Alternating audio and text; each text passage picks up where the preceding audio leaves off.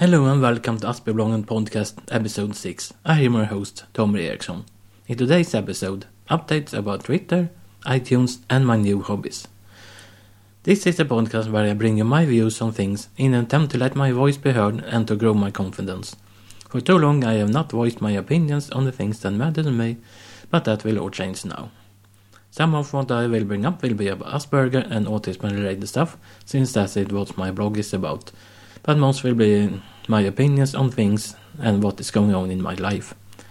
My website is at aspiebloggen.se. There you will find the show notes for each episode as well as my other blog posts. The blog itself is in Swedish, but this podcast and the corresponding show notes will always be in English. Now let's get started. Today's episode is brought to you by the letter O.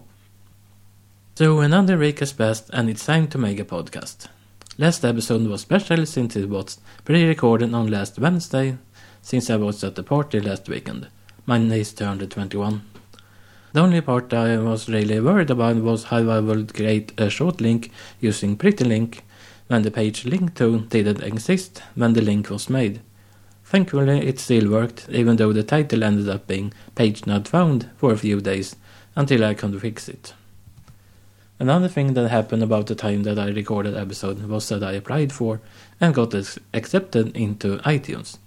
I was going to say something about welcome all new listeners, but if I read the stats right, then there are none except for the iTunes team. But just in case I get it wrong, welcome all new listeners to my podcast. Please leave a comment or review so I can get some feedback. Either way, at least now I can add the iTunes subscription URL to the blog so that people can find the show that way. By the way, I only found the podcast through the link I got when I got accepted. I can then find it while searching. Weird, but hopefully that will change soon. So about Twitter. I know that it has only been a few weeks since I said that it might take months before I return, and I still stand by that. But I still wanted to share what I feel about my Twitter absence so far.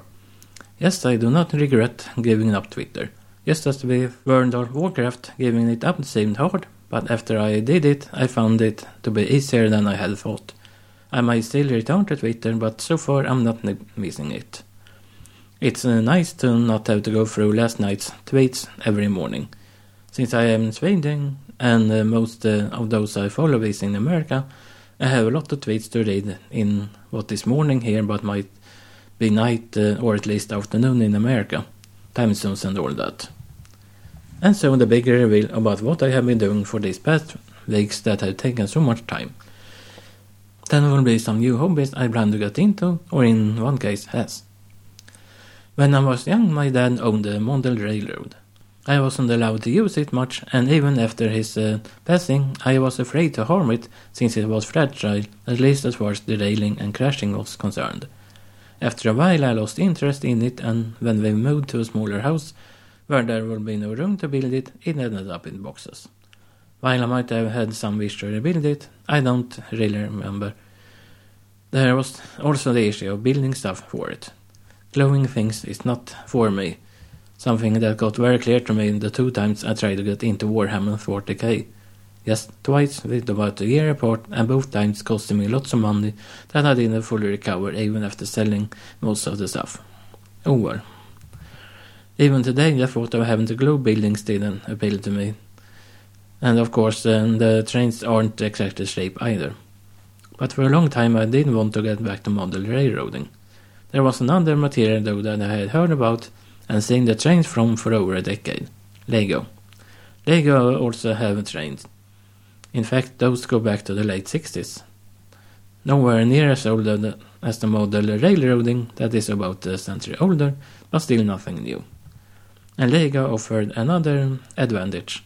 Buildings are easier to build since it's, you know, Lego. This also means that they are far more durable and also easier to repair. Not that I know when that will be a factor. Of course, only Lego trains need to be built while the other trains come pre-built, but I don't consider that a disadvantage. I remember being nearly paranoid over the possibility of my model trains derailing, but with Lego I know of people who deliberately try to derail their trains, something that is very possible and that I myself have done. As long as all parts of the train stay on the table, then there are no worries really. Granted, if your layout has a lot of things standing near the tracks, then those might get damaged or at least tip over, but other than that, not much will happen.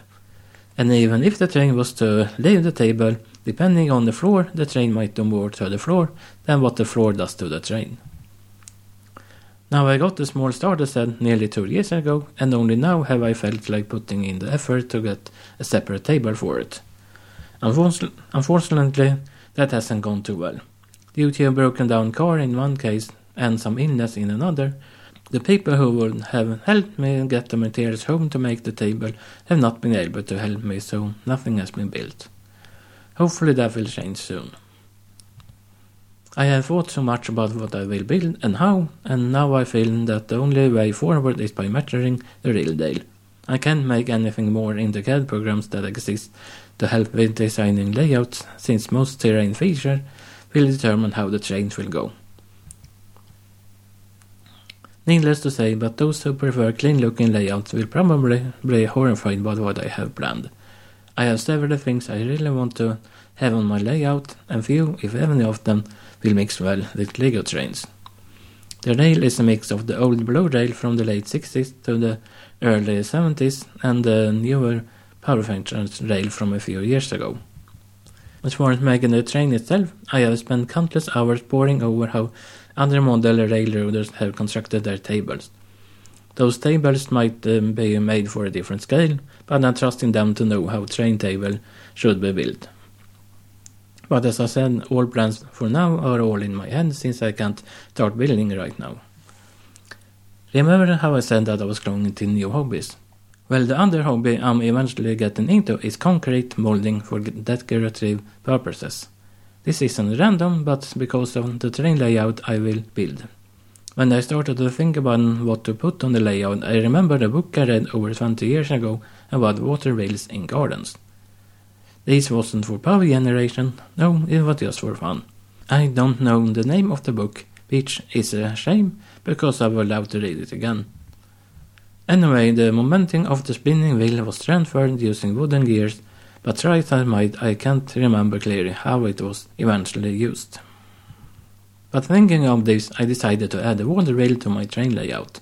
Now I like things to move, so the um, wheel will be moved by real water, not just look like it could. My first plan was to make a lake area where the water would stream with help of a pump from a mountain made from something into a chute that would move the water over the wheel. After trying to find ways to waterproof paper mache, which was the material I first planned to use, I heard about the material called ferrocement. This, as the name suggests, is partly made from concrete. It is actually concrete smeared over a wireframe mesh made from chicken wire for smaller things to a combination of chicken wire and rebar for bigger projects such as tables or benches. Ferrocement has two uh, distinct advantages compared to paper mache. First, it is not only waterproof, no, it can almost be called eternal. Paper mache can be waterproofed, with both varnish apparently being the preferred choice, but it is still nowhere near as strong as concrete. Also, varnish is not cheap. The second reason I chose that it already looks like mountains for obvious reasons. But before I go more into that, I have a table to build. Good thing since the water wheel is giving me a headache as far as planning goes. Just uh, trying to figure out where the water will go after it leaves the wheel takes much time to figure out. My first plan was to have a lake area where the water will drain below the table in a pipe down to a reservoir but that will require some expert in concrete molding, and the only molding I'm good at is cupcakes. The next plan was to build what modern railroaders call a helix. That is a round uh, screw-like area where trains will travel from a lower level to a higher one. Think of a hill only round. I thought that since the outer edge of a circular track of Lego rail will be uh, 72 uh, centimeters in diameter, then I can make the helix hollow and put the wheel in there. That way the helix will contain all the water. Also I found out that the most common pumps like to be submerged and don't pump more than about 50 centimeters high, so the reservoir would have to be close to the wheel. The problem now is that I don't know how to transfer the mechanical power from the wheel out from the helix, so I might have to change that plan as well. I have some ideas, but more planning will be needed before I talk about that. So that is what I've been doing for the past, well, I guess month now, and will continue with until I have something I like. But that will be all for now. Thank you to whoever might be listening for doing that, and please leave a comment on my blog over at aspiebloggen.se or make a review on iTunes. The show notes for this episode will be over at aspiebloggen.se slash 6 and until next time, take care.